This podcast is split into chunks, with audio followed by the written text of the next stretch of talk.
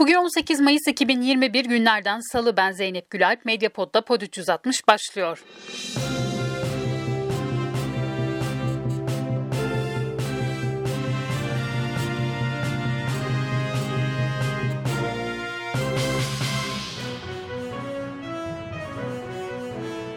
Mecliste CHP, MHP, İyi Parti ve HDP'nin grup toplantıları vardı. Kılıçdaroğlu'nun gündeminde ise mafya siyaset ilişkisi. Hedefine MHP Genel Başkanı Bahçeli'yi aldı.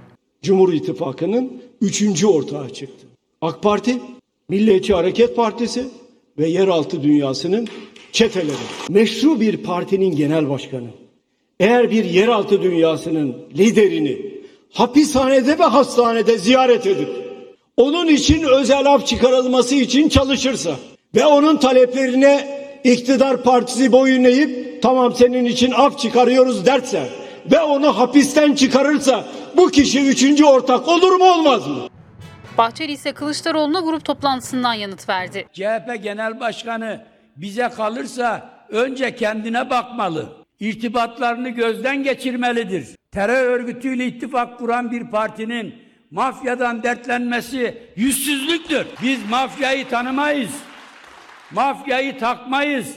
Mafyadan da anlamayız. İyi Parti Genel Başkanı Meral Akşener'in grup toplantısında İsrail Başbakanı Netanyahu'yu Erdoğan'a benzetmesi tepki topladı.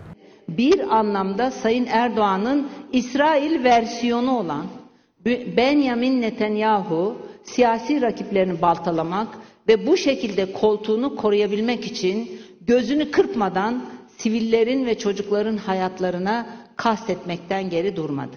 Hem Cumhurbaşkanlığından hem de AKP'den tepki geldi.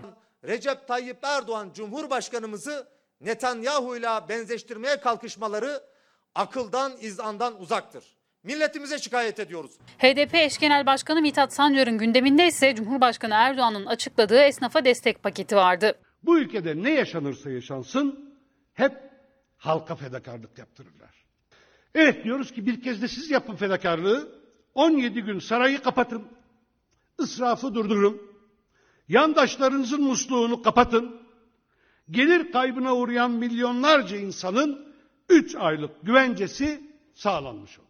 Erdoğan ise akşam saatlerinde Çankaya Köşkü'nde Bahçeli ile görüştü. Bir saat süren görüşmede yeni anayasa çalışmaları, HSK seçimleri ve İsrail'in Gazze'ye yönelik saldırılarının görüşüldüğü belirtildi. Memleket Partisi Genel Başkanı Muharrem İnce ise ilk kez genel başkan olarak kürsüye çıktı. Bir yanda Cumhur İttifakı, bir yanda Millet İttifakı. Biz diyeceğiz ki ne cumhur ne millet tek yol memleket. İsrail'in Gazze'ye yönelik saldırılarında 61'i çocuk, 36'sı kadın olmak üzere 212 kişi yaşamını yitirdi. Yaralı sayısı ise 400 çocuk, 270'i kadın olmak üzere 1400'e ulaştı. CHP Genel Merkez binasına zulme sessiz kalan dilsiz şeytandır yazılı dev bir Filistin bayrağı asıldı. 108 kişinin yargılandığı Kobani davasının ikinci duruşması 22. Ağır Ceza Mahkemesi'nde görüldü. Selahattin Demirtaş iddianamenin esasının hiçbir kıymeti yoktur dedi. Duruşma 20 Mayıs Perşembe gününe ertelendi.